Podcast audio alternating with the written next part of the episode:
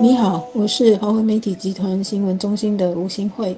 大家好，我是联合早报言论组主任叶鹏飞。新加坡外交部长维文医生星期三在二十国集团 G20 的外长会议上讲话时，提到了冠状病毒给全球带来了三个考验，而其中两个考验是失败了，第三个考验全球可能也要以失败收场。所以呢，他呼吁各国更要反思彼此间的合作和信息交流，在国家和全球的层面要加强对大流行病的防备。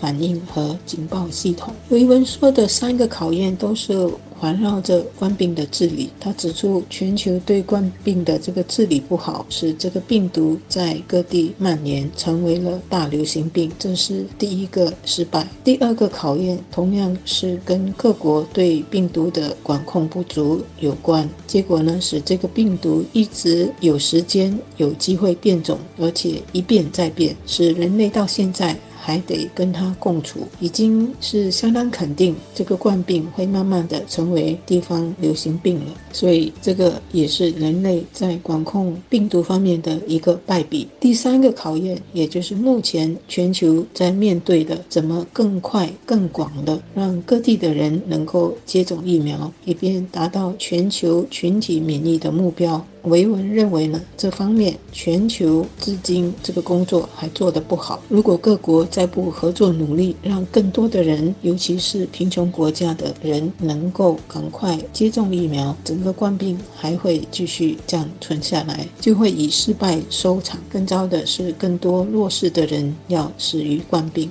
领导对抗疫情的三位部长联名发表公开信。勾勒接下来的策略时，提出了一个很明确的观点，就是总结了过去这十八个月的经验后，当局下来将逐步把冠病当作流感一样的地方流行病来对待。也就是说，目前这种大规模强制检测、隔离甚至封锁的做法将不再继续。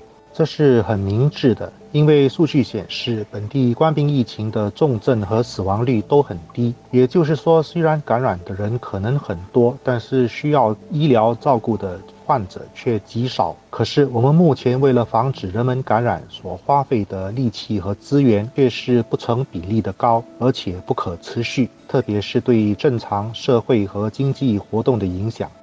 在新加坡的层面呢，我们的政府最近是一直在加速和扩大国家的疫苗接种计划。恰恰是因为我们已经认了，已经必须接受冠病还会跟人类跟我们共存好一段时间。但是呢，这个共存必须是要摆脱被冠病困扰和奴役的情况。我们必须要能有一定程度的能够正常生活，而要做到这一点。和最重要的方法就是打预防针并且是要广泛的让男女老少都进入这个群体免疫的行列，才能够有效。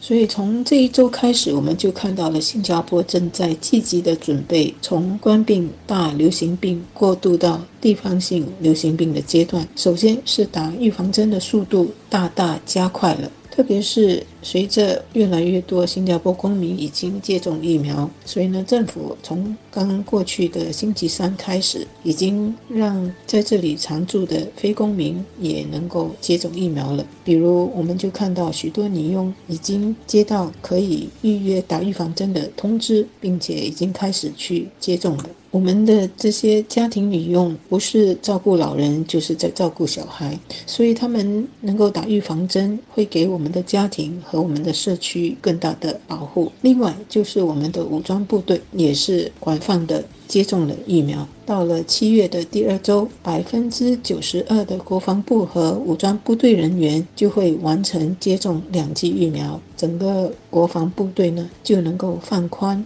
和调整一些限制措施。从接种疫苗、加强检测和分组活动这方面来着手，确保整个武装部队的运作尽可能不再受任何一波的疫情影响。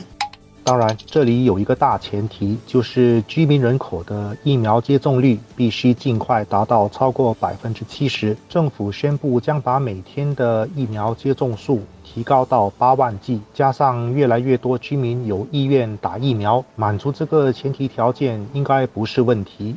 几天前，我住家上空飞过好几趟次的直升机，猜想应该是为今年的国庆日做彩排。果然，随后政府宣布，今年的国庆日会让民众在现场观看。当然，出席者接种疫苗是前提。这是一种示范，在新的常态里，各类大型活动逐渐恢复，经济活动也就能跟着正常化。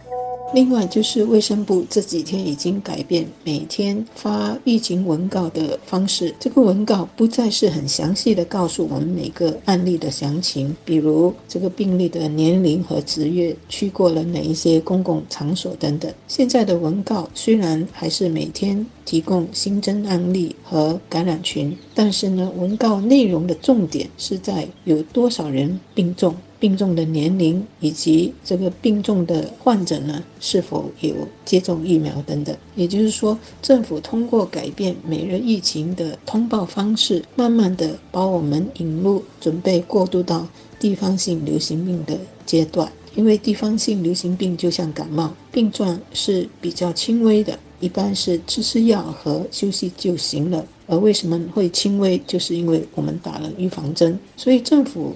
已经预购了治疗比较轻微冠病的药。文告呢也会关心病重的案例情况和趋势。如果突然很多人病重，或者出现好几个大感染群等等的异样呢，政府就会及时要做好部署和应对。新的每日疫情的文告方式也重在汇报新加坡的疫苗接种进度，以及病重的人有多少是还没有或者是还没完成接种疫苗的。当局提供这些信息的一个很重要的原因。当然，还是为了提醒人们，与冠病共存的第一道防线是接种疫苗。就比如我们要预防感冒，除了多吃维他命 C，也会配合这个感冒季节打预防针。尤其是如果我们要出国的话，我们都很希望能够赶快进入后冠病时代。后冠病时代虽然不是百分之百恢复到从前，但是呢，至少是可以比较正常的生活、社交和可以出国。这只是国内的部分，新常态也意味着我们的国境要对外开放，欢迎各种商务或休闲旅游者入境。虽然对于入境者会有严格的健康要求，但是开放国境自然就会增加冠病感染的风险。只是我们已经知道如何应对了，不会再采取十块钱的方法。去解决一块钱的问题了。无论如何，开放国境是会增加风险的，所以还是回到大前提：国人必须接种疫苗。国内外的数据表明，疫苗是安全的。接种疫苗产生副作用的风险，比不接种疫苗而感染冠病需要住院的风险来得低。在新常态里，接种疫苗不只是对自己的健康好，日常生活也可以避免很多的不方便。新常态也需要对的心态来面对，所以我们现在需要开始调整自己，学习过渡到地方流行病的一个阶段，并且呢，把冠病期间我们所建立起来的良好个人和公共卫生习惯都保持下来。更好呢，是把这些好习惯内化，成为我们可持续。生活可持续环境的一部分。